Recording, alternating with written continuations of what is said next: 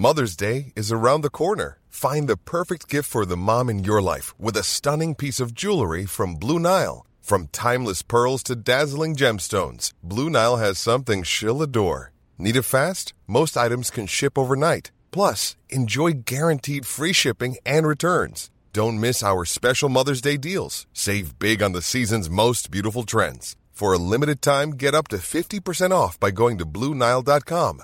That's BlueNile.com. One size fits all seemed like a good idea for clothes Nice dress. Uh, it's a it's a t-shirt. until you tried it on. Same goes for your healthcare. That's why United Healthcare offers a variety of flexible, budget friendly coverage for medical, vision, dental, and more. So, whether you're between jobs, coming off a parent's plan, or even missed open enrollment, you can find the plan that fits you best. Find out more about United Healthcare coverage at uh1.com. That's uh1.com. I'm Sandra, and I'm just the professional your small business was looking for. But you didn't hire me because you didn't use LinkedIn jobs. LinkedIn has professionals you can't find anywhere else, including those who aren't actively looking for a new job but might be open to the perfect role, like me. In a given month, over 70% of LinkedIn users don't visit other leading job sites. So if you're not looking on LinkedIn, you'll miss out on great candidates like Sandra. Start hiring professionals like a professional. Post your free job on linkedin.com/people today. Vi är denna vecka sponsrade av Indie Beauty. Och Sofie, det här tycker jag är extra fint och extra roligt. Ja men Indie Beauty är ju ett skönhetsvarumärke som jag tror att väldigt många känner till, men det jag älskar mest det är att Indie Beauty liksom vill vara mer än bara produkter, vilket de ju också är. Exakt, Indie Beauty står ju för Independent Beauty, skönhet på dina villkor och för din egen skull. Och Indie Beauty tror ju stenhårt på ett alternativt skönhetsideal fritt från måsten, skam och känslor av otillräcklighet. Där är jag helt med Indie Beauty. Jag med. Det är så jag vill att skönhet ska vara. Ja men verkligen. Och vet du vad som är nytt för i år Sofie? Berätta. Från och med i år så skänker Indie Beauty 1% av sin försäljning till Suicide Zero, Tjejzonen och Djurens Rätt. Så när man handlar produkter från Indie Beauty så kan man liksom känna att man också ger tillbaka till samhället. Ja, kraften i tillsammans. Ska jag säga en sak nu då som Mm. jag, det, men det är detta jag är extra glad över. Nu har Indie Beauty tagit fram en keps och den tycker jag ändå så på sommaren, skydda sig från solen. Jättebra, jag älskar kepsen. Men det bästa, de bidrar till Suicide Zeros viktiga arbete för att minska antalet självmord och självmordsförsök. Så för varje såld keps så går hela vinsten, 100 kronor, direkt till Suicide Zero. Då kan man liksom göra nytta både för samhället och sin hud på en och samma gång. Ja, och kepsen kostar 169 men alltså hela vinsten går då som sagt till Suicide Zero.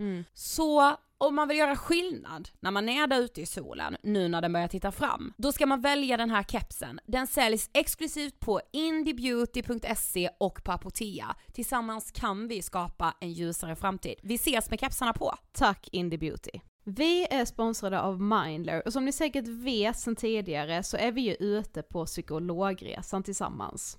Men hur vet man egentligen när det är dags att söka hjälp? Ibland uppstår saker i livet som kommer utmana oss och kännas tufft.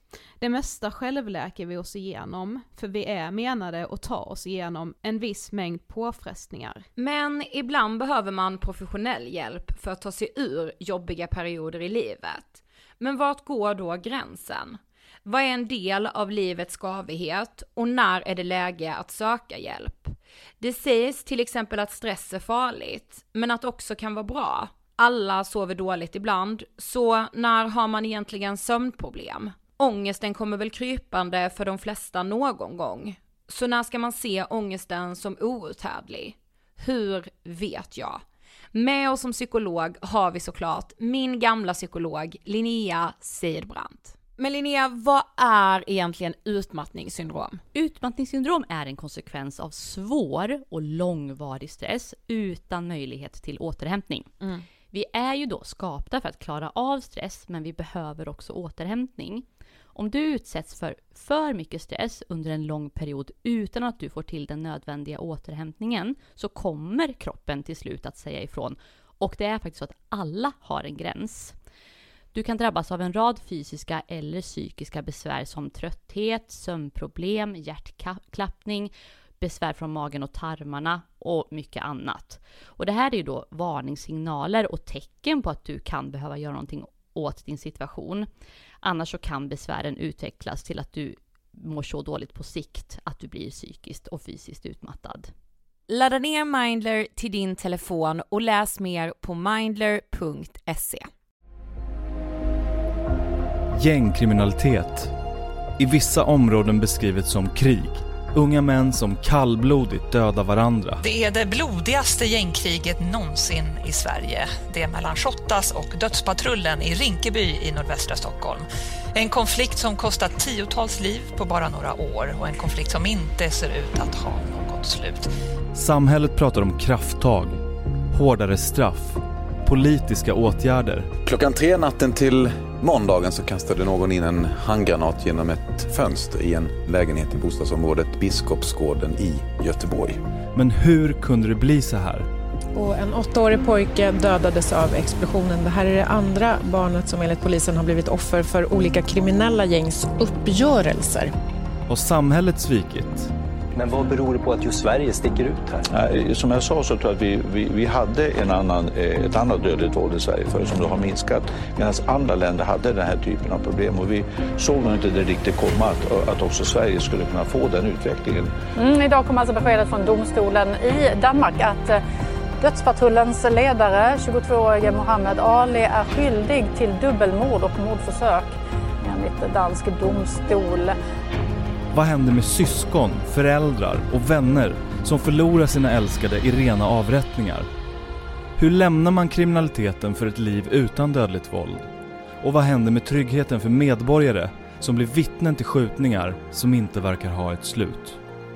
Du lyssnar på Ångestpoddens serie Vi måste prata om gängkriminalitet. Och idag träffar vi avhopparverksamheten Passus och Anton som själv varit gängkriminell. Hej på er, välkomna till avsnitt 361 av Ångestpodden och eh, dagen före dopparedagen. Ja, så sjukt. Nu är det jul. Mm. Och att ni ska få fira jul med oss med ett så här viktigt ämne som vi tar upp idag. Mm. Sista delen av Vi måste prata om gängkriminalitet. Så sjukt. Alltså, den här hösten har ju gått i ett på något sätt. Ah. Eller på något sätt, ja den har gjort det, punkt Ja. slut. Eh, men jag, det har varit så otroligt att få göra den här poddserien. Som varje gång vi gör poddserie, men det här har ju blivit något annat eftersom allting har blivit så liksom nutidsaktuellt på Verkligen. ett annat sätt än vad de andra serierna har blivit. Ja, och liksom precis innan vi skulle släppa första avsnittet av den här serien så eh, mördades ju den kända artisten Einar. Eh, vilket såklart liksom satte en prägel på hela vårt arbete. Mm. Eh, men också att träffa, alltså alla de här olika personerna. Jag vet inte men jag bär dem med mig, jag kommer inte kunna släppa och jobba med de här ämnena kan jag säga redan nu. Nej. Alltså, Det kanske uppstår i en annan form. Precis. Hint, hint! Men vad önskar du dig av våra lyssnare? Får man vara så fräck? Oj. Jag vet inte vad mer jag ska önska. Nej. Alltså för det vill jag också säga att tack så jättemycket för alla fina ord om den här poddserien. Eh, från er som kanske har hittat oss på grund av poddserien, men också ni som alltid liksom säger att vi gör det så bra och Ja. att ni också gillar att vi gör något annat. Alltså för serierna är ju verkligen något annat. Sen kan jag nu, när vi har gjort det här i sex veckor, visst med en liten paus, men jag kan ju sakna att göra vanliga Ångestpodden avsnitt ja, också. absolut. absolut. Eh, och bara sitta och eh, prata av sig lite. Jag, jag har verkligen gjort, eh, ja men kanske inte mot toppen liksom den här hösten, Nej. to be honest. Och det kommer vi kanske prata mer om nästa vecka. Men eh, jag tänker också att som vi har varit inne på nu har ju det här varit ett väldigt, väldigt aktuellt ämne. Mm. Eh, och vi tänkte ju att vi så här i det sista avsnittet ändå eh, ska dra lite statistik. Ja, det här är statistik som var med i det här Agenda-programmet som vi pratade om förra veckan som alltså finns att se på SVT Play om just gängvåldet. Men eh, dödade av skjutvapen från januari 2021 till november 2021, 44 personer. Skadade av skjutvapen januari till november 2021 102 personer. Skjutningar januari till november 2021 319 stycken. Och källan är polisen. Nej men du vet när jag, när jag hör det så blir jag ju så här helt, helt, helt förfärad. Ja men 319 skjutningar till november, det betyder ju ungefär en skjutning om dagen. Ja. En om dagen. Ja, och det är ju, det, det finns mycket att göra, så mycket kan vi säga. Verkligen och eh, vi är verkligen så tacksamma för alla gäster som har slagit sig ner bakom poddmickarna. Ni är så modiga, Mm. ni är hjältar och ni är alltså idoler. Ja, verkligen. Vi är denna veckan sponsrade av Ellos. Det är vi och som ni vet så har ju vi tillsammans med Ellos programpunkten The F-word. Jag tänker Sofie, imorgon är det julafton. Ja. För många kvinnor tror jag det innebär ett enormt ansvar. Ett enormt liksom logistiktänk Ja. kring hela, för kvinnan är liksom navet i de här familjesammankomsterna och middagarna. Kvinnan lagar mat, hon ser till så är alla glada och nöjda. Hur har vi det kring det här bordet? Alla barn, snart kommer Tom, alltså förstår Mm. du? Ja, jag tänker med att det liksom det, känslan är i alla fall att det är kvinnan som oroar sig för att inte saker ska gå ihop sig. Ja. Alltså du vet den oron når aldrig mannen. Nej, För nej, att nej. det är någon annan då som krattar där innan så att man inte ska behöva oroa sig. Typ för att säga, oj har alla fått inbjudan, har alla förstått nu vad som gäller? Ja men ska Mm. vi göra så här? Vad blir bäst för barnen? Eh, vad ska vi äta? Är vi så sugna på julmat? Ja fast någon, någon äldre kanske blir besviken för att Ja. har alltid ätit julmat på julen, då ska man göra det och liksom, alltså så här, Ja, jag vet. jag tänker egentligen både, alltså de här helgerna som man har framför sig nu Mm. med både liksom jul och nyår och många är också lediga i mellandagarna så det händer ju mycket liksom. Eh, ja. ja, det är mycket projektledning. Och vi och Ellos bestämde ju oss redan tidigt i december för att vi ska slappna av. Så, så här innan jul Sofie, känner du att du kommer slappna av? Vi har ju gjort ett litet statement. Ja. Eh, vi kommer inte köpa några julklappar. Nej, det blir det. Och det är så skönt, det är så skönt att jag inte kommer spränga runt här nu dagarna innan julafton Och- nej. och handla, handla, handla. För jag vet att det är så det slutar, även om jag planerar så vet jag att det blir den här, åh har jag köpt tillräckligt eller åh nej tänk så har den köpt lite mer, ah, då måste man, alltså du vet så här, Mm. även om jag har planerat långt i förväg så är det någonting som gör att jag måste fylla på med några julklappar till, så dagen innan, Ja. det är inte värt det. Nej, nej, nej. Jag ser nu faktiskt julen som, alltså den här julen för mig kommer handla mycket om vila, Mm. att träffa personer som jag älskar och att liksom samla energi. Mm. Och jag fattar att alla som lyssnar på det här inte kan det. Men glöm inte bort dig själv, vill jag bara säga. Du är liksom det viktigaste. Ja, och sen vill jag också hinta om att vi och Ellos, vi kommer fortsätta med the F-word. Så vi kommer vilja höra flera av era berättelser. Ja, så tänk på det här nu kanske i jul och nyårshelgerna. Och jag vill bara tacka er för ert liksom stora engagemang i the F-word. Vi och Ellos är golvade av er och att ni också vill driva den här förändringen. Ja, och det säger jag från botten av mitt hjärta, det har verkligen, verkligen stärkt mig i mitt kvinnoskap. 100%. Att höra och läsa era erfarenheter, men också ert, alltså er liksom lite eh, ilska i vad ni har behövt vara med om ibland. Jag har verkligen inspirerats. Ja. Hela, hela tiden. Otroligt mycket. Tusen tack Ellos. I den här sjätte och sista delen av poddserien träffar vi Peter från avhopparverksamheten Passus. Eh, Mitt namn är Peter Svensson, jag är 43 år och jag är verksamhetsansvarig på Passus Fryshuset som är en avhopparverksamhet. Peter hade även med sig Anton som själv varit med i ett kriminellt nätverk. Eh, ja, vem är jag? Det har jag väl ställt den frågan ställer jag väl till mig själv många gånger. Ja, man gör ju det. Men eh, jag är en före detta gängkriminell som har levt ett kriminellt liv, liv sedan jag var ungefär 13. Eh, när jag var 27 och satt min sista fängelsevolta så bestämde jag mig för att försöka göra en förändring och fick hjälp att ta kontakt med Passus via en vän. Eh, och där startade väl min re- resa till det normala Svenssonlivet eller vad man ska säga. Så idag så har jag ju vanligt jobb, jag pluggar, eh, har fått hem mina barn på heltid, eh, hund, ja allt det där tråkiga. Efter att Anton suttit inne sökte han sig till Passus som hjälper personer som vill lämna sin kriminella livsstil. För även om det kan kännas omöjligt så går det. Anton heter egentligen något annat. Eh, vad tänker ni på när ni hör ordet ångest? Det, det är ett, vad heter det, det, jag tycker att det är ett laddat ord. Det är också så här ett ord som man blivit, upplever jag mer så här vanligt. Jag har ångest, jag har depression. Ah. Alltså det man, till och med min tioåriga son säger att jag är deprimerad nu. Jag bara va? Så här. Ja. Men att det är ett vanligt ord men, um, som används väldigt mycket men eh, det är också väldigt laddat. I, och vi pratar mycket om i vårt arbete med våra klienter, alltså det är ju ångest, panikångestattacker, PTSD, komplexa trauman. Och att det är så vanligt och också att det är så alltså, svårt, alltså för de vi arbetar med, de säger oh, jag kan inte andas, det är fel på min strupe, jag har hjärtfel, hjärtat börjar slå. Ja. Så här, okej, och du har svårt att andas, ditt hjärta slår.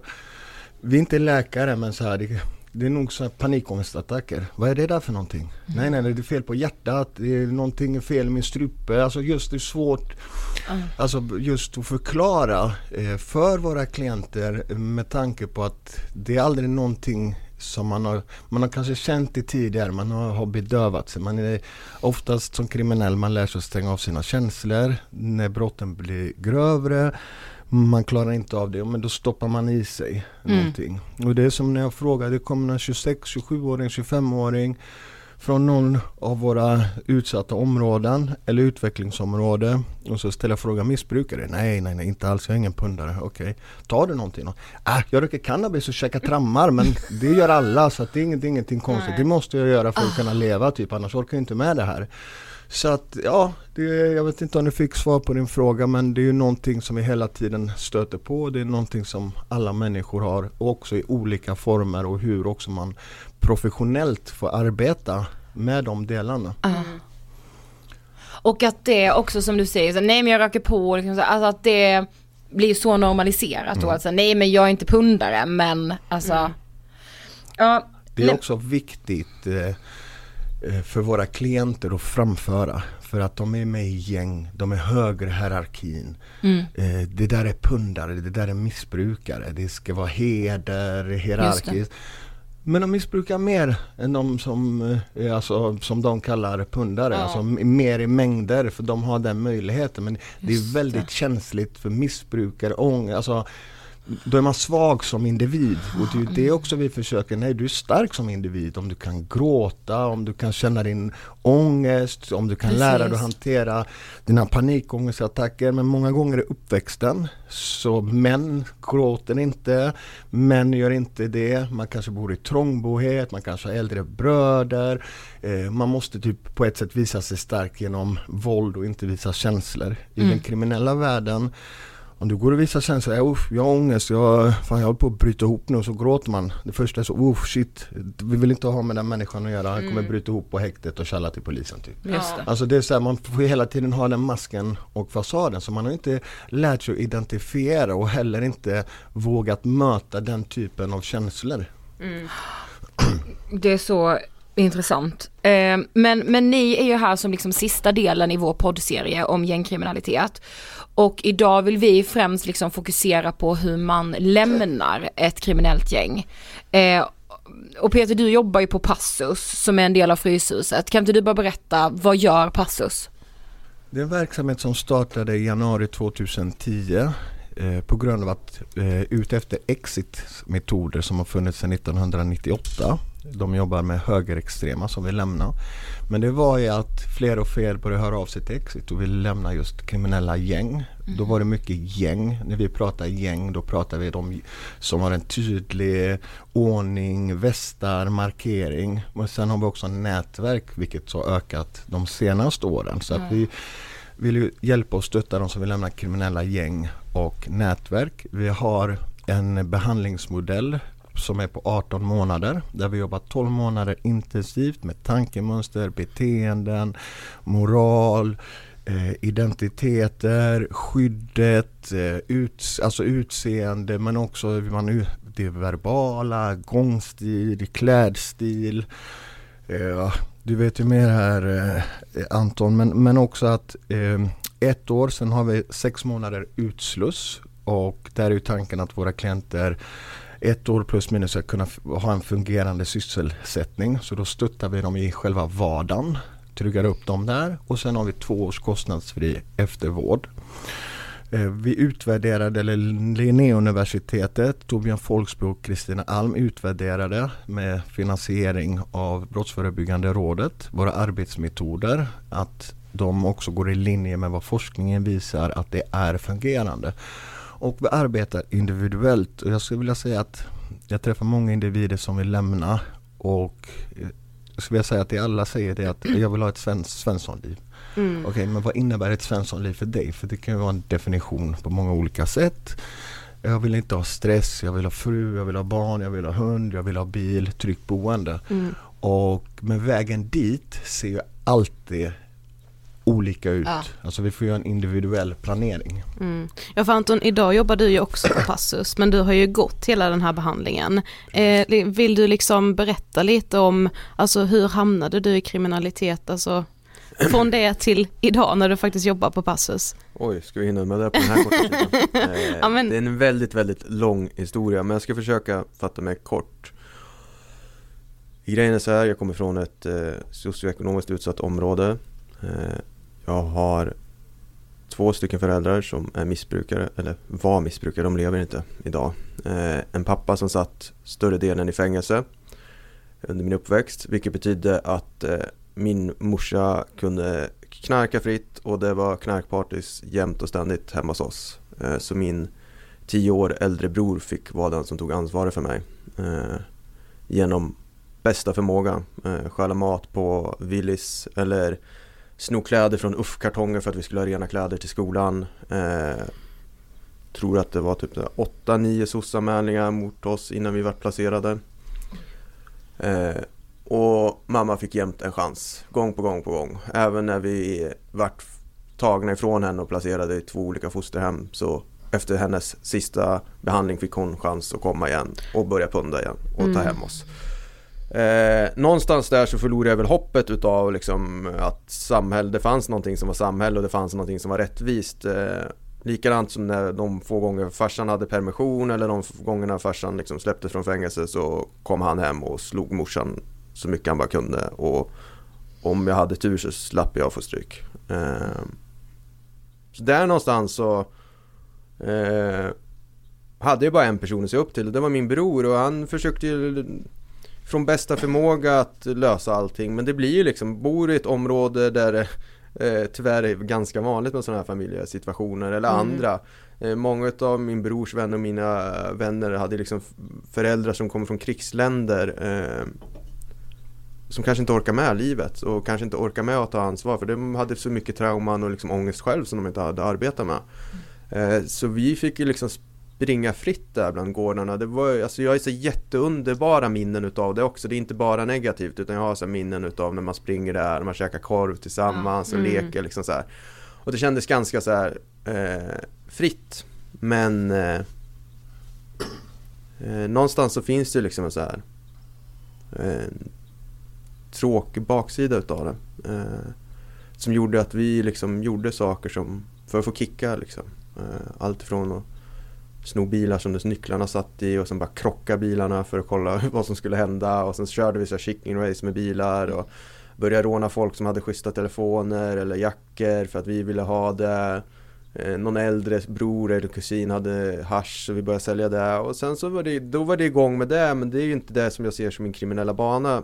Utan det här utvecklas ju och eh, när jag är 19-20 så säljer jag ganska mycket narkotika utav olika slag. Eh, vi för in eh, råvaror till steroider som vi tillverkar själva från Kina. Eh, allting flyter på bra, jag ska få barn. Eh, veckan innan min bror fyller 30 så dör han. Och han var gängkriminell.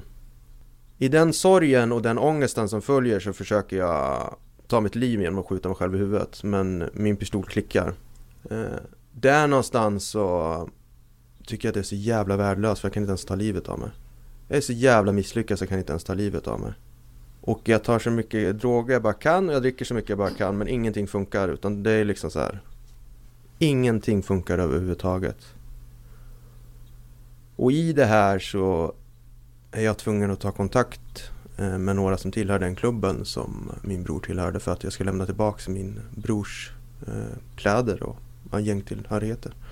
Och när jag kommer dit så är det liksom så här att alla sitter typ och pratar om hur bra min brorsa var och liksom hur mycket de älskar min bror. Att det var, hans, det var liksom deras bror också. Där någonstans så fastnade jag. Mm. Mm, och kom, kom eh, och tro att det här skulle bli substituter för min familj som aldrig hade funnits.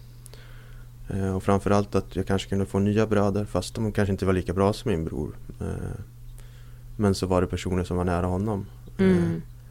Och eh, jag har väl jag, jag har väl inte så mycket dåligt att säga om själva liksom klubben i sig eller medlemmarna i sig. Eh, just för att just då och där och längre in i mitt liv så har det liksom det har räddat mitt liv. Det har gjort så att jag inte har liksom tagit livet av mig. Mm. För bakgrejen är liksom att jag har haft sån jävla mycket ångest utan att veta om det. Mm. Som jag har försökt liksom få ut på alla möjliga sätt. Genom att använda våld mot andra. Eh, vara taskig i relationer mot andra. Alltså då menar jag så sexuella relationer men också med liksom vänner. Eh, kört över andra, droger, alkohol. Allt har jag försökt för att liksom kväva någonting inombords. Och jag vet inte vad det är liksom för demon som håller på och kryper upp i nacken på mig varje, varje kväll liksom så här. Och varför det finns. Men eh, ehm, på, vi, på vissa sätt så hjälpte de mig att finnas där under de här situationerna. Det är jag jättetacksam för. Problemet är att tar du bara och har en låda trasigt lego så kommer det bara bli destruktivt. Mm. Alla, även om vi älskade varandra och även om vissa av dem, jag ser dem som verkliga vänner som ställde upp sen när jag ville lämna gänget och de betalade min avhopparavgift och sånt. Så det, det är ju verkligen riktiga vänner på det sättet.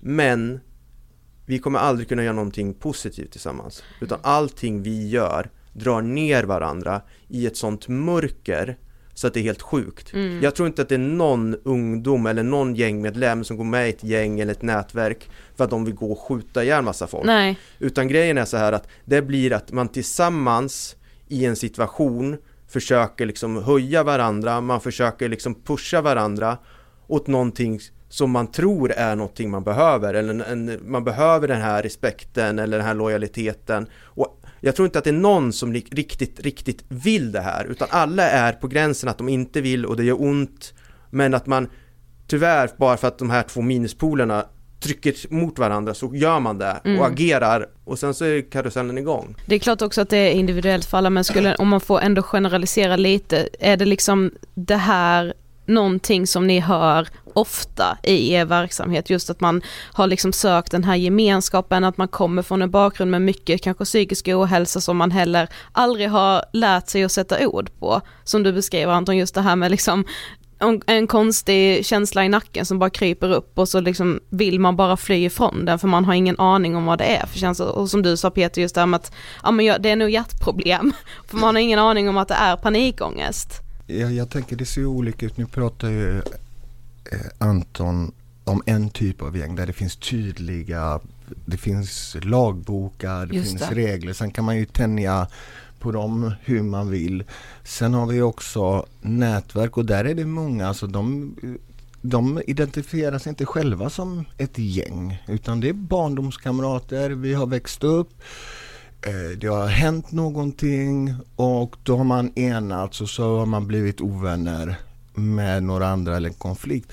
Men många också just att, jag vill säga att vi pratar om utsatta områden, utvecklingsområden. Vi får inte glömma av att det är fantastiska områden Mm. och som man ser naturvänligt allting. Men vi från samhället har lämnat dem. Vi tar oss ut från dem. Vi myndigheter, när, alla tar sig ut från. Jag är själv uppvuxen i Biskopsgården, finaste området. Hade det legat villor där, de hade varit svindyra idag. Exakt. Eh, Bergsjön, Angered, eh, Järva, Hela Järva, vilka, precis. vilka områden om man Ja. ser det så. Men också att det är en liten klick i de här områdena som sätter spelreglerna. De sätter tystnadskulturen, de skapar reglerna i de här områdena. Så att just att de som vi träffar från nätverk, de har svårt att identifiera. Det är Mm. bara mina barndomskompisar. Mm. Det har gått snett. Men samtidigt också så att det finns, det är, jag kan inte generalisera men det är mycket trångboddhet. Eh, hur många, eh, vi måste så här få in fritid, föreningslivet. Vi pratar om eh, SIP, socialtjänsten, skola, polisen. Ja, vad gör man efter skolan? Mm. Det är där det händer. Vad är föreningslivet? Vad är fritiden? Föräldrarna kanske är låginkomst, det är inte alla men vissa jobbar, sliter för att få ihop till hyran, få ihop maten till barnen. Hur många positiva förebilder finns det i dessa områden? En fredagkväll, en lördagkväll, en tisdagkväll och hur många som går åt det destruktiva kriminella hållet finns där. De står där med bilar, guldkedjor, kläder, Mm. pengar, brudar, de har makt i området, folk hälsar på dem. De visar inte misären, de visar inte ångesten, de visar Nej. inte stressen utan det är där de står och det går någon förbi där varje dag fram och tillbaka till skolan. Och det är klart att de fångar upp de här vilsna själarna. Sen Mm. är det också viktigt att man gör ett val. Men vilka andra vuxna positiva förebilder finns i de områdena? Precis. Ja, vi har fältare. Ja, två, tre, fyra stycken som ska täcka så stora geografiska områden. Mm. Hur ska de kunna bygga relation till de här? Alltså, någonstans får vi se det här som ett samhällsmisslyckande. Ja, alltså det är så Vi- viktigt att du säger det. Ja. det, det, det är faktiskt så. Vi pratar föräldrarna har sitt ansvar. Ja, en ensamstående mamma med åtta barn. Ja, klart att hon har sitt ansvar. Precis. Men mäktar hon med det? Nej. Eh, min mamma hon hade tre barn ensamstående. Två stycken med ADHD. Hon mäktar inte med det. Alltså just man lägger på föräldrarna, man lägger på skolan. Det här är någonting som vi har sett under många, många år. Polisen är väl de enda som har flaggat för det, utvecklingen. Mm. Så det som händer idag, det är symptomen. Mm. Så att någonstans måste vi också börja jobba med orsakerna till varför det blir så här. Vi Exakt. kan höja straffen, vi kan gripa folk men det är fortfarande symptomen vi jobbar med. Mm. Ja det är så jävla viktigt det du säger nu Peter. Men jag tänker man hör mycket, alltså det pratas ju mycket om att det är väldigt svårt att lämna kriminalitet, alltså kriminella gäng eller nätverk. Alltså vad är liksom den största anledningen till att man inte lämnar? Jag, jag kan ju utgå från mig själv och många andra som Mm. jag arbetar med. Men, men det är ju en otrolig rädsla. Eh, du har en trygghet i det. Du får se det som din familj. Du har växt upp. Som Anton säger, eh, vissa vi arbetar med, vi tar dem till en badstrand. De frågar, vad är vi i Sverige? Vad är det här? Är vi utomlands? Alltså, de, men var har du varit? Men det är min ort. Jag allting finns i orten. Bästa här i Stockholm kanske gå in på Stureplan eh, fredag, lördag. Det är det man ser. Men, men just att det är svårigheterna eh, att lämna någonting som man kan till, man har, eh, man har ingen alltså, direkt eh, eh, positiv syn till myndigheter, Mm. till systemet. Man ska lämna någonting, man ska lita på främmande människor. Eh, man ska lämna, alltså, lämna sin trygghet och det, det är ju det som blir otroligt svårt att bryta. Det som du ska lämna din familj, alla du känner och så byta ort. Även om man inser att det är ett helvetesliv, man är sönderstressad. Mm. Jag tror att det är det där behövs det också snabba insatser. Man behöver också trygga upp de här individerna och påvisa att, att det, det funkar. Men jag tror det största är en, en, en rädsla Mm. just att bryta. Sen har vi också, och det är också viktigt det där, vi har anhörigstöd på Fryshuset. Eh, och eh, vi har en och en halv tjänst med anhörigterapeuter som är kostnadsfritt. Det kan vara videosamtal, det kan vara telefonsamtal, det kan vara fysiska träffar. Eh, och man behöver, kan vara anonym. Men det som forskningen påvisar det är ju att föräldrarna ser det först om det händer någonting med deras barn. Och så som förälder så blir man så medberoende så oftast gör man allting fel. Alltså man möjliggör en högerextrem, man trycker den mer och mer in i, i det. Man möjliggör för en kriminell och deras kriminella karriär. För att man blir, man tror man gör rätt men känslomässigt blir det fel. Mm. Så att, och när det kommer en mamma, pappa 50-55 år, eh, belånat huset, tömt pensionspengarna, går sjukskriven, går på tårna för ett, en kriminell son Mm. som styr hela familjen. Mm. Och så att målet är ju också, det är ju också den skammen som Anton säger att de kommer oftast när det har gått väldigt långt Ja. ringa och säga att shit, vi behöver hjälp. För att det går med rätt metoder så är det också föräldrarna som kan påverka dem på bästa möjliga sätt Mm. när de får rätt stöttning. Men också om de inte får det på det sämsta sättet för Mm. att man tror att man gör. Men jag betalar den här skulden, låt dem bo hemma men de kommer dö om de inte gör det. De kommer dö ändå. Mm. Så att man hela tiden förstärker Mm. det. Men hur går det då till när man söker hjälp eh, hos Passus? Det ser så olika ut. Antingen att man kontaktar Passus eller så kommer det via socialtjänsten. Polisen jobbar aktivt med att stötta avhoppare utan att man ska behöva lämna någon information. Kriminalvården. Så att det ser ol- olika ut men för att vi ska kunna få ett uppdrag så är det ju också att vi behöver få med socialtjänsten som finansierar det. Ja, men Anton hur var det för dig? Alltså kan du minnas, alltså var det så att du många gånger tänkte att, att du ville hoppa av eh, men inte kunde och vad var det som till slut fick dig att ta kontakt med Passus? Jag har eh, förstått att jag har levt ett destruktivt liv väldigt länge. Och jag har haft en önskan utav att inte kanske leva så destruktivt och kanske vara en bättre pappa. Eh, däremot så har jag haft eh, kompromisser på att eh, jag skulle kunna bolla ett kriminellt liv med ett svenssonliv och leva dubbelliv eller att jag skulle kunna bara vara lite kriminell och sluta med droger och alkohol och festandet. Eller om jag slutar umgås med vissa individer så, och bara tjäna de här pengarna. För som sagt, jag tjänade ganska bra med pengar under den här tiden. Mm. Eh, så jag har försökt på mitt sätt så många gånger men det har inte funkat alls. Eh, jag har haft en önskan, jag har eh, varit inskriven i olika kriminalvårdsprogram som eh, entré som en avhopparverksamhet. Eh, jag försökte lämna den staden som jag bodde i för det var ganska hett och det var ganska mycket som hände just då.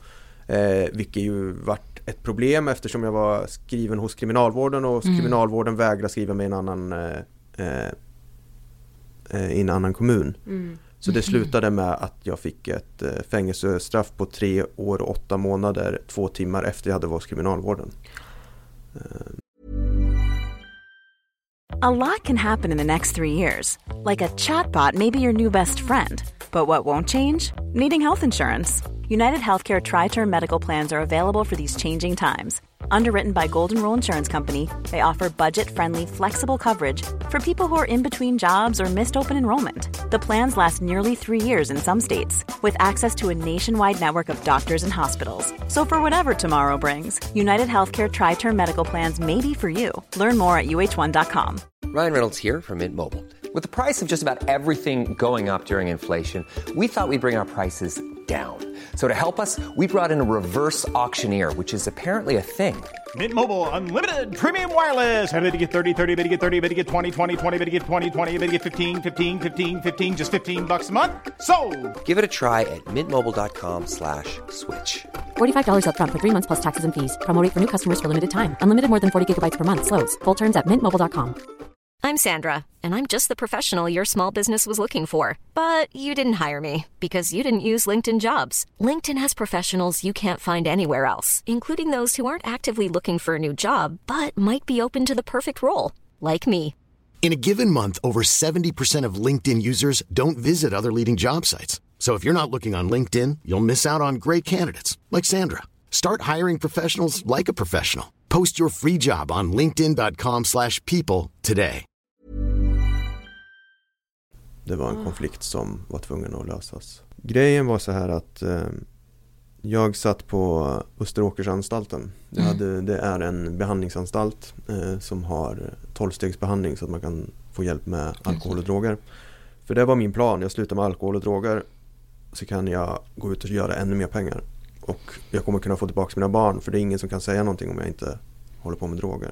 Någonstans där så fick jag en väldigt bra vänskapsrelation med en person som var tio år äldre som var, hade en väldigt karismatisk personlighet. Eh, nu i efterhand så förstår jag att eh, det som lockade mig var att han var väldigt lik min storebror i både sätt, beteende och ålder. Mm. Eh, absolut inte utseendemässigt men han i alla fall berättar ju om hans liv att han har ju hållit på det här, det här tio år, han tänker lägga ner och han berättar att han har en vän som jobbar på eh, ett ställe som hjälper folk ut med lägenheter och grejer och typ hjälper dem om man vill sluta vara kriminell. Men du kan ju träffa honom så får du snacka själv. Liksom. Mm. Så jag, man har inte så mycket där inne att göra på anstalt så det var ju schysst, att få bort, liksom slå ihjäl en timme tänkte jag. Ja. Eh, Så jag träffade honom då och kommer in i besöksrummet och möter den här gigantiska mannen som det var. Eh, som, som är ganska, eller som var ganska känd i, eller väldigt känd i kriminella kretsar. Var med om bankrån och skjuter mot polisen och grejer. Och han bara sitter med världens smile och är hur glad som helst och typ så bara kramar om mig och jag bara okej det här känns jättekonstigt. Jag tror det skulle vara värsta liksom så här eh, machomannen men Sen bara berättar han liksom så här bara, sen, jag bara blir så irriterad över att han är glad hela tiden och allting verkar vara så enkelt liksom så här.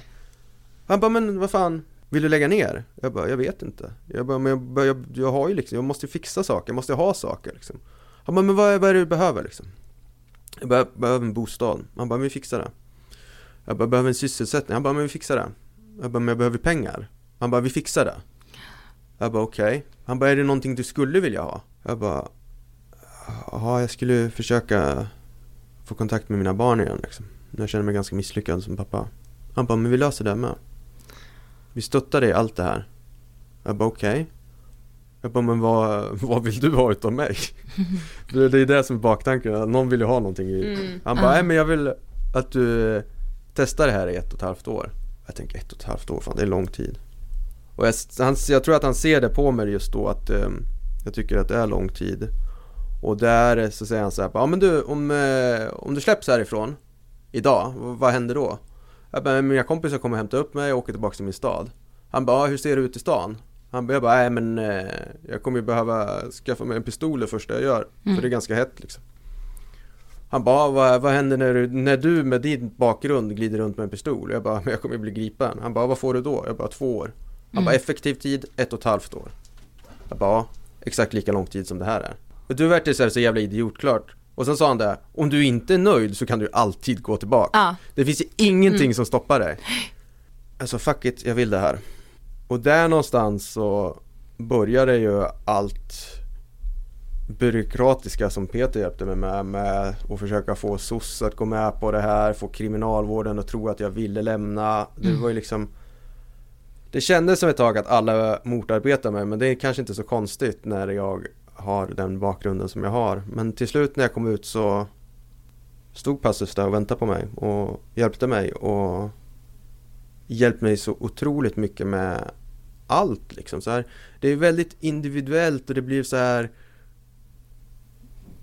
Det blev verkligen det som jag behövde hjälp med. Jag eh, fick en eh, relation ganska tidigt in i min tid hos Passus eh, med en inte, hon kanske inte är helt normal men Det är ingen. Eh, mer, normal än normerna eh, Som eh, jobbar som lärare och som är 13 år äldre än mig som, har, som inte har liksom någon aning alls om sån här bakgrund eh, Mm. Och det gick ju inte liksom Mina värderingar, hur jag var, hur jag tänkte, att inte jag har någon koll på min känslostyrning Det vart ju bara kaos liksom Och bara Men du får hjälp, du får anhörighetstöd, ni kan gå här en gång i veckan och prata som Ah. terapeut vi hjälper dig att du ska få liksom mer tid med dina barn. Vi hjälper dig i konflikterna med SOS. Eh, vi kommer se till så allting det här ordnar upp sig. Och liksom det var ju mer hjälp än jag någonsin har fått utav någon. Mm. Ja. Eh, någonsin. På liksom, det var där, där jag behövde ha hjälp med framförallt. Det är det som var det viktigaste för mig. Det jag behövde ha hjälp med. Det var inte det här att åh men du får gå och spela pingis liksom i en pingishall. Jag bara men det hjälper inte mig någonting. Nej. Utan det här är saker som jag har. Jag har liksom inga skulder. Så jag behöver inte ha hjälp att höra om hur en skuldsanering fungerar. Jag har problem med mitt känsloregister Ja, och jag har mm. problem med relationer både till eh, anhöriga och mina barn. Men kände du alltså att Passus såg dig liksom för den du alltså såg dig som människa? Eh, ja, verkligen. Och Mm. jag tror att Passus såg mig för den jag egentligen är. Mm. Innan jag själv visste vem jag egentligen var. Åh, oh, fy fan vad fint. Eh, Mm. Och det är någonting enormt. Det kändes som att Passus jämt låg två, kanske till och med tre steg före i planeringen med allting. Eh, men de lät mig ändå testa det som jag trodde var min lösning. Och som sagt, det var absolut inte min lösning. Jag eh, har jämt varit ganska driven och haft företag och min tanke var att jag skulle in och börja jobba på en gång och det skulle vara lösningen på allting. Eh, Jag fick en, en administrativ chefroll i ett byggföretag ganska fort. Eh, Och jag var ingen trevlig person i det arbetet alls. Varken i relationer eller mot andra och eh, det tror jag att redan Passus visste för de hade en annan idé Mm. med utbildningar och ja, vad jag jobbar med idag. Vilket... utbildar du också. Ja precis, jag utbildar mig samtidigt och, jag, och det är också en sån här sak. Jag skulle nog aldrig någonsin eh, sitta i en skolbänk längre, trodde jag. Men Mm. jag vågar. Jag, vågar. jag har vågat jäkligt mycket som jag inte trodde att jag skulle vågat. Och saker som har eh, gett mig mervärde i livet och gett också så här saker som jag praktiskt vet hur jag ska göra för om jag mår dåligt liksom så här. Mm. Eh, för det är inte, det är inte så här, det är inte det är inte det att jag lever ångestfritt idag. Nej, det är gör det? abs- absolut inte och speciellt inte som i det här liksom eh, eh, 12 dagar sedan jag separerade med kvinnan jag älskar som jag tror jag skulle leva med resten av mitt liv. Mm. Eh, jag ska inte gå in på detaljer varför men det är liksom så här, hon har känslor kvar för mig, jag har känslor kvar för, för henne. Jag är en ensamstående tvåbarnspappa på heltid. Det blir jättesvårt för henne och hitta liksom en plats i det. Mm. Eh, vilket är jättetråkigt. Jag Mm. hoppas framförallt det kanske löser sig men strunt samma. Det har ju varit jävligt ångestladdat på kvällarna. Mm. Eh, när barnen ligger och sover. För när man har vardagssaker att göra och sen då blir det liksom bara okej. hur gör jag nu? Vad har jag lärt mig? Vad har passet gett mig? Okej. Du vet att fysisk ansträngning är bra. Försök träna lite. Den är kvar. Okej. Sätt dig ner. Försök meditera. Den är kvar. Okej. Gå och köp ett paket cigaretter. Ring till en vän. Sätt dig på balkongen. Skit i att det är dumt att röka. Men rök den där cigaretten och snacka med den här kompisen om det är det bästa sättet att ångestreducera. Mm. Och sen be personen om ursäkt för att du kommer repetera dig tusen gånger. Mm. Åh det är så jobbigt, åh det är så... Och sen bara mm, mm. Men efter det så är det bra. Sen kan du gå och lägga dig i sängen. exakt. Ibland måste man få älta lite. Sen är det en ny, ja men precis. Ja. Och sen så är det ju så att enda sättet att gå igenom ett trauma är ju att man ska prata om traumat. Det är ju det vi har lärt mig terapin med hos Passus. Mina barndomstrauman som har varit så jobbiga är någonting som jag kan prata om idag Mm. utan att det ligger känslor runt omkring det. Mm. Eh, och det är väl någonting som är så, som är så här i samhället i lag så känns det som att man inte ska prata om saker. Man ska inte prata om självmord, man ska inte snacka om sexuella övergrepp, man ska inte prata om våld, man ska inte prata om dåliga relationer. Och det blir så, här, det blir så kontraproduktivt och speciellt för ungdomar då som sitter och tittar på Instagram och bara ser allt det här eh, Mm. Eh, fejkade. Ja, det är allt det positiva. Men eh, om man bara lite så kortfattat ska förklara hur själva avhopparprogrammet ser ut. Är det liksom, är det framför allt terapi liksom? Nej, det är allt möjligt. Vi har ju personal. Alltså, först och främst lite som Anton säger, att vi blir ju Någonstans man lämnar en tillhörighet, man lämnar en bekräftelse, man lämnar ett sammanhang. Vi på något sätt försöker bygga relation, tillit och bli det tillfälliga gänget. Ja. Sen har ju vi, samhället är jätteduktiga på dagaktiviteter. Det är oftast vi för att eh, eh, ja men gå och skaffa ett jobb så är det över. Som i Antons fall, det skulle kunna bli värre med jobbet för att inte att han jobbade men han klarar inte hantera det känslomässigt. Så att just att vi har så att dagliga men framförallt kvällar och helger att vara personal där. Det är där ångesten, tristessen, panikångesten, mm risk för återfall är som störst och det är där oftast vi får de bästa samtalen där de vågar öppna upp sig, våra klienter. Sen handlar det om, alltså det är ju terapi, det är urinprov, det är kriminalitetsprogram men det är också att vi utsätter dem utanför, utanför deras komfortzon i vardagen. Hur Ja. agerar de i vardagen? Hur funkar det i boendet? Det kan vi ju just först göra när vi testar dem. Jag kan ta ett exempel, jag går med en till apoteket, han ska hämta ut ett recept. Står folk där och tar sina kölappar. Han går rätt fram. Så här ger mig receptet. Det är jag. Så jag bara okej. Okay. Uh, han, enligt han själv fungerar jättebra. Sen när vi går ut, okej okay, vad händer? När jag hämtar mitt recept. Jo men det är ju kölapp. Ska jag ta kölapp? Tror du skojar eller? Jag är bättre än dem. Nej, det är inte så det funkar. Mm. Okej, okay, man får göra alltså. Det är först när vi testar dem som vi ser de här delarna. Sen är det också viktigt att innan arbetet hitta någon form av fritidsintresse hitta en ny tillhörighet, en ny bekräftelse, mm. ett nytt sammanhang och också eh, i bästa fall hitta nya icke-kriminella vänner. Har du fritidsintresse två kvällar i veckan, en dag på helgen, då kan vi dra tillbaka våran personal. Mm. Och så sen börjar man kolla på, alltså man får göra en inventering av allt och det ser olika ut i tid när någon behöver det. Mm. Men också sen komma igång, kolla på arbete efter sikt. Alltså så att, om man förenklar vårt arbete, vi är en tolk mellan det kriminella livet och samhället. Vårt mål är ju att det ska bli en produktiv samhällsmedborgare. Och att de ska bygga sig en helt, alltså en helt ny eh, identitet, helt nytt eh, liv, umgänge, mm alla de bitarna. Så att det vi kan göra på 18 månader det är att ge dem så mycket verktyg. Tryggt boende, fast alltså inkomst, arbete, fritidsintresse som möjligt för att de själva ska kunna fortsätta att driva processen, förändringsprocessen framåt. För att de, man är långt ifrån klar efter ett och ett halvt år. Mm. Så att Ja, så att vi försöker fylla helheten i det. Så att, och det ser också olika ut. Men vi gör ju scheman. Varje torsdag går de ut till våra klienter, till vilken personal vi har. Så det är många olika delar. Det som är obligatoriskt det är terapi, urinprov, de här programmen. Och sen får man ju se vad i tid som behövs just. För att tar vi bort någonting, jag tror vi människor behöver tillhörighet, vi behöver mm. känna gemenskap. Så att om vi tar bort allting och inte tillsätter något nytt då kommer de säga så här, jag skiter i det här. Mm. Eh, för vi vill ju bli bekräftade, vi vill ju känna någonting. Tänk någon spelar band och gör ett mål, alla wow vad duktig du var. Så det stärker som individ. Såklart. Men jag tänkte, alltså man pratar ju om ett motivationsfönster, om ja. att om någon vill lämna, hur viktigt är det att man sätter in liksom insatser tidigt eller direkt? Det är jätteviktigt. Vi måste ju, vi är så, jag upplever att samhället är så rädda för att misslyckas så vi skiter och satsa istället. Eh, just att det är jätteviktigt och, och sen är det också viktigt att säga att det här är ett samhällsproblem. Eh, mm. Eh, vi gör en del. Det är viktigt också att det här är ett arbete som vi gör tillsammans med kriminalvård, polis, socialtjänst, näringslivet uppfattar ju också att de behöver kliva in mer. Mm. Det är en väldigt viktig aktör, bostadsbolagen.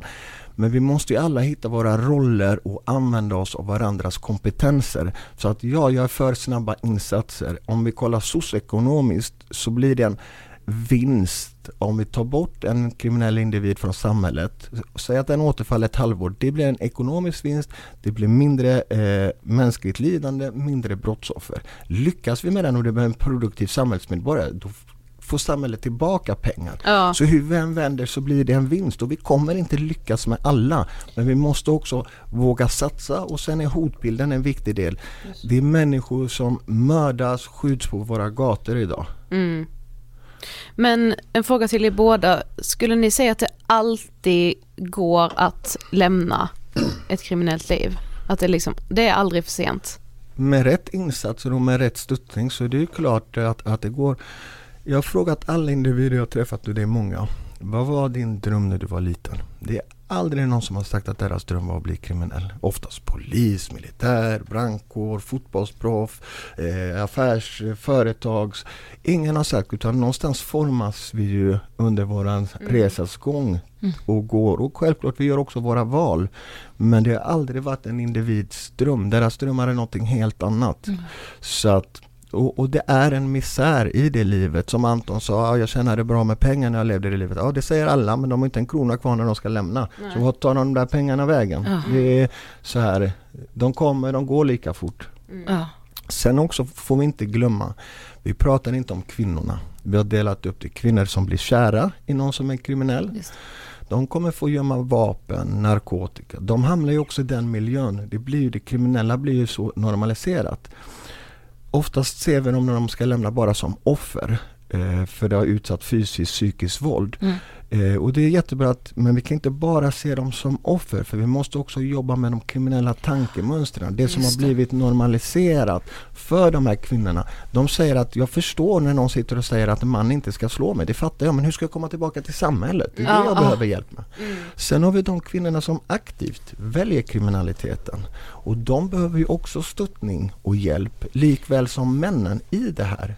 Vad ser ni i er verksamhet? Alltså hur, hur många procent är liksom män och hur många är kvinnor? Det går inte ens att räkna procent, vi får räkna 0, någonting Ja, ja, ja, det är procent. så. Ja. För vår- upplevelse, vi har hållit på och kämpat för det här sedan 2018. Vi hade en seminariedag, de bortglömda rösterna. Det som vi märker just i våran verksamhet, Passus Fryshuset, det är att kvinnorna inte kan identifiera sig som eh, nätverk, medlemmar. För de är aldrig en del av gänget. Mm. De får aldrig vara en del av gänget. De är alltid längst ner i hierarkin, de är alltid smuts om man ska säga det så. Mm. Gänget går alltid före. Men miljön de lever i är exakt likadan. Är, så att de har ju svårt att identifiera. Sitter med kvinnan, vad gör du?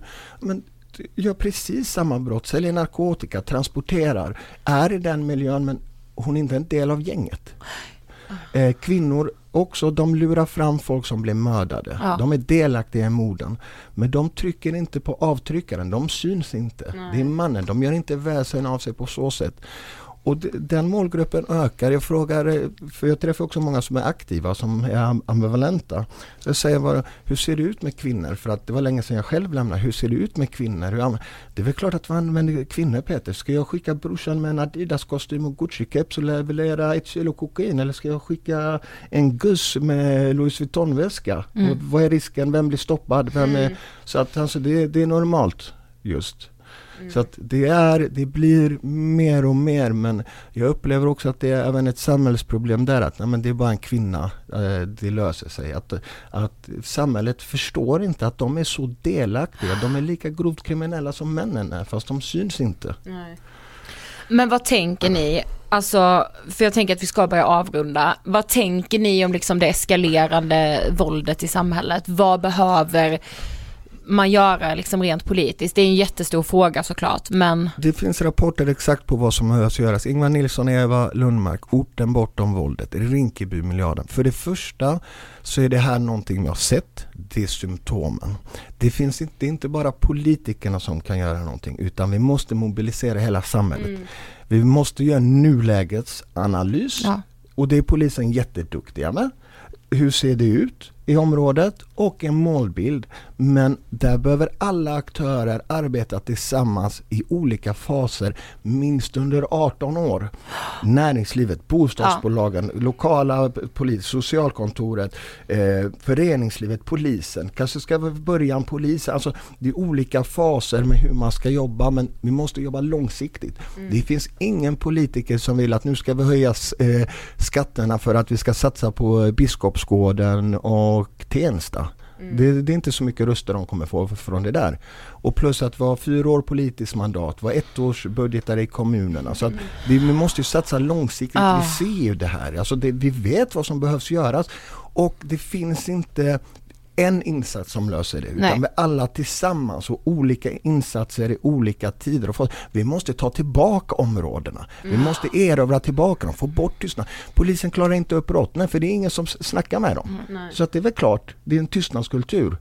Kommer, om vi får tillbaka eh, samhällena och de också som ser, det är folk som står i fönstren, det är folk som går på gatorna. Så det kan också göra att det klarar upp fler brott, mer känner sig trygga i områdena. Men det finns inga snabba lösningar. Nej. Men Anton, vad, vad känner du, vad hade du liksom behövt för att eh, inte dras in i liksom kriminaliteten? Eh, Först och främst har jag aldrig dragits in i kriminaliteten. Jag har gjort ett aktivt val att bli Mm. kriminell. Mm. Det måste jag poängtera och det gör alla personer. Mm. Eh, sen så kanske man har olika förutsättningar Mm. eh, på grund av olika livssituationer eller vad som finns runt omkring en. Men jag vet inte. Jag har ingen aning. Det är en jättesvår fråga och det går inte att backa bandet och det går inte att göra annorlunda. Jag kan göra det bästa utifrån vad som har hänt och mina erfarenheter och det är att försöka hjälpa så många andra som möjligt att inte gå den vägen. Eh, om det är så är ungdomar via de ungdomsprojekten jag jobbar med eller om det är med avhoppare via Passus. Eh, det är vad jag kan göra som person. Mm. Vad alla andra kan göra som person är att de kanske ska börja fundera vad de tycker att vårt samhälle är värt ekonomiskt och framförallt att de ska kanske börja fundera på vad de tycker ungdomars liv är värt ekonomiskt. Mm. För det här självklart kommer att vara en kostnad. Är personer beredda på att betala kanske lite mer i skatt varje månad för att rätta upp den här situationen? Eh, sen så tycker jag att det här med våra miljonprogram och våra socioekonomiskt utsatta områden att det är lite halvkonstigt så här att man tar ett koncept från ett annat land eh, som det är, bygger det här och sen så fast man ser att de här andra länderna är 20-30 år längre fram i tiden eller ta till exempel Chicago som kanske är 10-20 år liksom längre Mm. fram i tiden. Kolla på Chicago. Har det fun- funkat? Mm. Nej. Nej. Vad är det för ålder på de ungdomarna som skjuter där? 11-12 år? Mm. Ja. Eh, kunde vi inte ta en lärdom från det innan? Mm. Eller ta en lärdom från det nu? Så att vi kanske ändrar på situationen. Jag tycker att det är så här oansvarigt. Eh, och det som känns som att det, varför det är så oansvarigt det är för att det liksom inte, det är inte nära människor. Det är, inte, det är liksom långt ut där Ja. borta, långt ut på, längst ut på gröna linjen eller längst ut på blåa linjen. Ja. Det har inte med mig och mina barn att Nej, göra. exakt, exakt. Och det är svårt att relatera kanske för att eh, jag vet inte för att personer kanske har utländsk provbyrå. Det är lite, lite, lite enklare om det skulle vara kanske en svensk ung pojke som hade blivit skjuten. Det kanske skulle kännas värre eller det kanske skulle skrivas mer i tidningarna. Mm. Större artiklar än en liten notis. Ja. Eh, och det blir ett problem.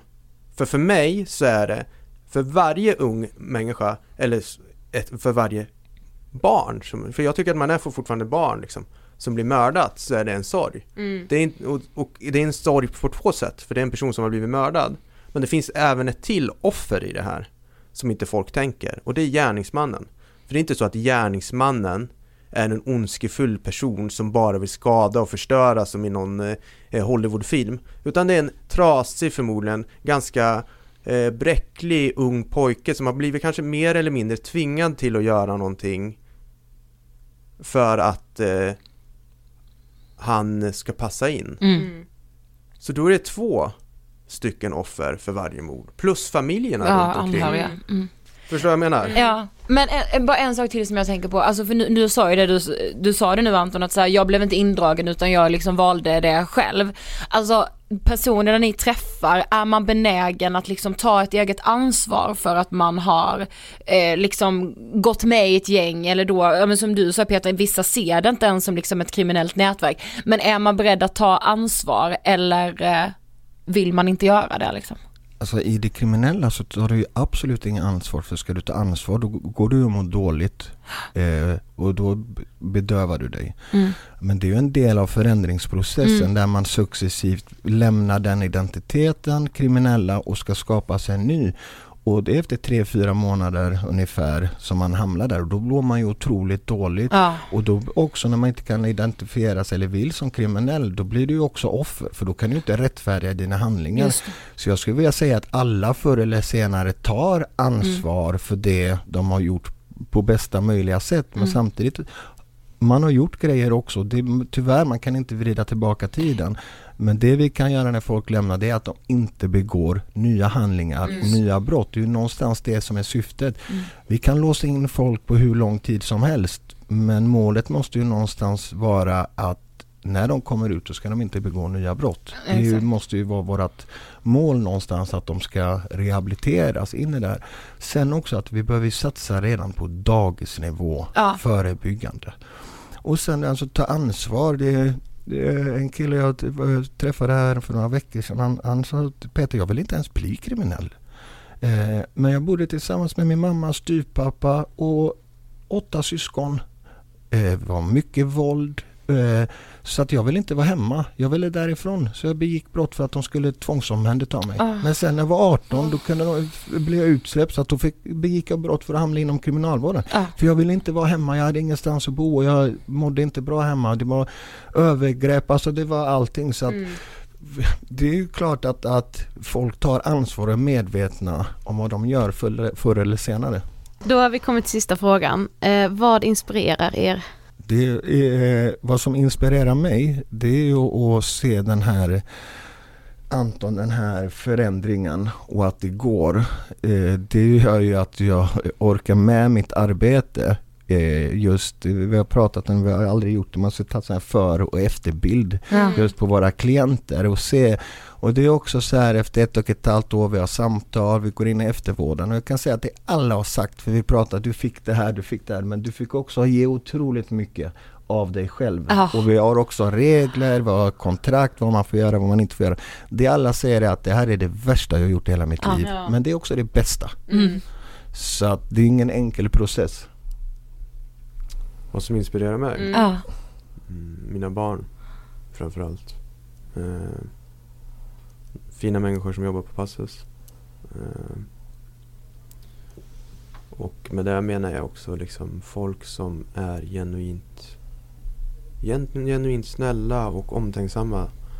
Eh, liksom som fast de inte jobbar kan ta en timme utav sin dag att prata med mig för att vi är vänner idag. Mm. Eller som våran underbara terapeut Ulf som, som jag kan ringa till och bara jag mår skitdåligt, jag behöver prata om någonting. Liksom. Han Mm. bara, Absolut, men du kan komma hit gratis. Liksom. Hur fint som helst. Ja. Det inspirerar mig. Eh, det inspirerar mig till att jag vill vara en sån människa själv. Eh, som eh, ofrivilligt ställer upp på personer som behöver. Jag har ofrivilligt ställt upp på personer som man kanske inte skulle ha gjort och gjort Mm. saker som jag kanske inte borde ha gjort förut. Men eh, där vill jag gärna eh, använda till något positivt istället. Mm. Eh, Det inspirerar mig. Eh, jag inspireras framförallt utav också ungdomar som eh, väljer tidigt att ändra på sitt liv. Det finns det, det är också det är det som blir lite så här det märks inte så mycket allt positivt som görs i samhället. Nej. Det är väldigt mycket negativt och det blir väldigt så här det blir väldigt grått och speciellt kanske när man jobbar i det här också. Det är många som lyckas och så, det är jättekul. Men som så här, som är med på massa intervjuer och man ska liksom läsa i tidningarna innan och det är liksom skjutningar och det är liksom Mm. väldigt, väldigt, men det är ingenting som rapporteras av allting bra liksom. Det är inte någonting så att, men den här läraren här på den här skolan har Ja. gjort så att eh, 150 av hennes elever har gått ut med fullständigt betyg. Mm. Exakt. Det lyfts inte upp. Eller den här killen i, som har fotbollsträningen i Rinkeby har gjort så att det här laget bla bla bla. Vad, vad som. Mm. Eh, för att det säljer inte. För det som säljer är sånt som folk vill gotta sig och folk vill gotta sig i andras misär och ångest. För då behöver inte jag känna på min egen misär och ångest. Och då behöver inte jag tänka på det där att jag kanske inte är en förälder som finns där 100% till mina Just barn. det. För jag mår lite dåligt att jag Mm. låter dem sitta med surfplattan eller att jag är ute på krogen och de får äta pizza eller Förstår vad jag menar? Mm. Eller jag mår lite dåligt att jag inte är på gymmet så då kan jag gotta mig i den här true crime serien. Mm. Eh, istället än att vi jag tyckte att det kändes förr i tiden som att, alltså när jag var li- liten och så, även fast det var liksom saker och ting som var jobbigt och så, men samhället i sig kändes mer positivt. Det var liksom Mm. så mer positiv eh, stämning. Och det menar jag inte var, eh, kanske var bra för mig, för, för, absolut, för som eh, när jag var ung så var det så här att eh, vi Jag höll på att ta livet av en kille när jag var 13 år gammal. Mm. Eh, och in på polisförhör och SOS och mina fosterföräldrar. Och då säger polisen Och Anton du kan inte hålla på så här. Eh, om du håller på så här så kommer du hamna i fängelse förstår du väl? Ja, sa jag. Ja, eh, men du, du ska få gå och prata med en eh, kurator här i eh, en gång i veckan i fyra veckor för att se, se om du verkligen mår bra. För det kanske, det kanske är så att du inte mår bra.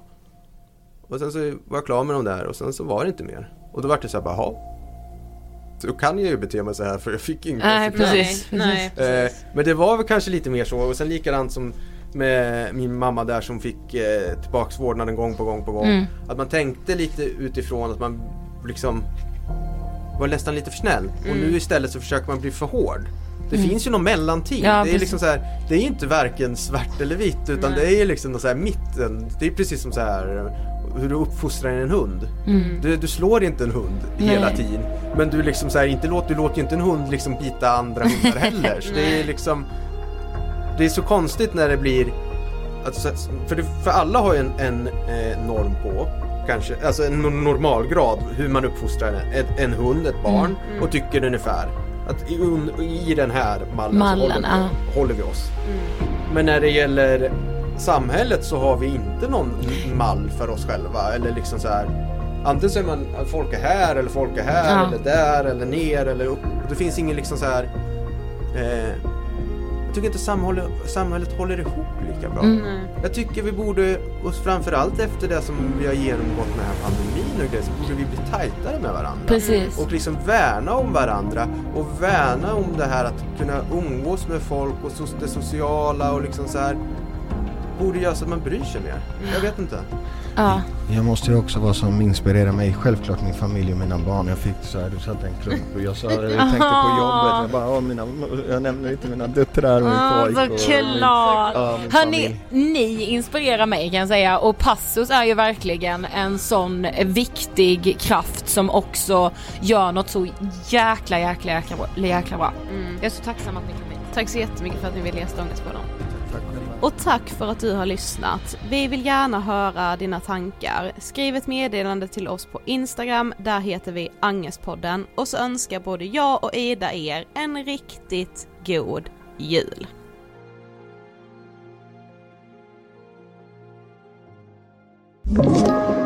Podplay.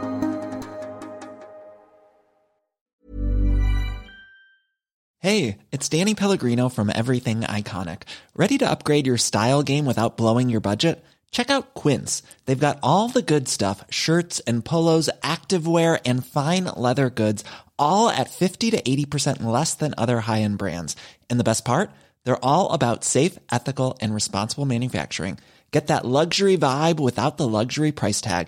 Hit up quince.com slash upgrade for free shipping and 365 day returns on your next order. That's quince.com slash upgrade.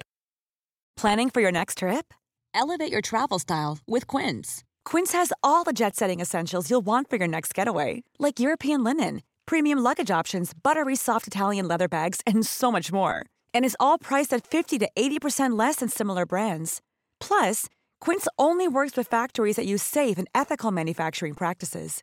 Pack your bags with high-quality essentials you'll be wearing for vacations to come with Quince. Go to quince.com slash pack for free shipping and 365-day returns.